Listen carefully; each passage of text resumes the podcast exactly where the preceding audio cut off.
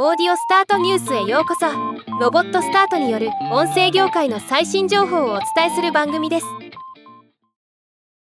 Auddia が提供中の AM、FM ラジオとポッドキャストのリスニングアプリファイダーにサブスクリプションユーザー向けに広告なしでポッドキャストを聞ける機能を2024年1月15日に導入すると発表しました。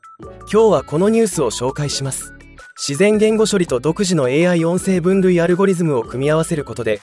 ポッドキャストから広告を取り除いて聞けるようにするものです。ファイダーアプリでこの機能は提供され人気200番組約5万エピソードを広告なしで聞けるようになるとのこと。無料トライアル期間内の全てのユーザーと2024年第1四半期までは現在の月額5.99ドルのサブスクリプションユーザーが利用可能です。今後はサブスクリプションユーザーは追加料金を払って利用するものになるようです。ポッドキャスト広告屋としては微妙な気分ではありますが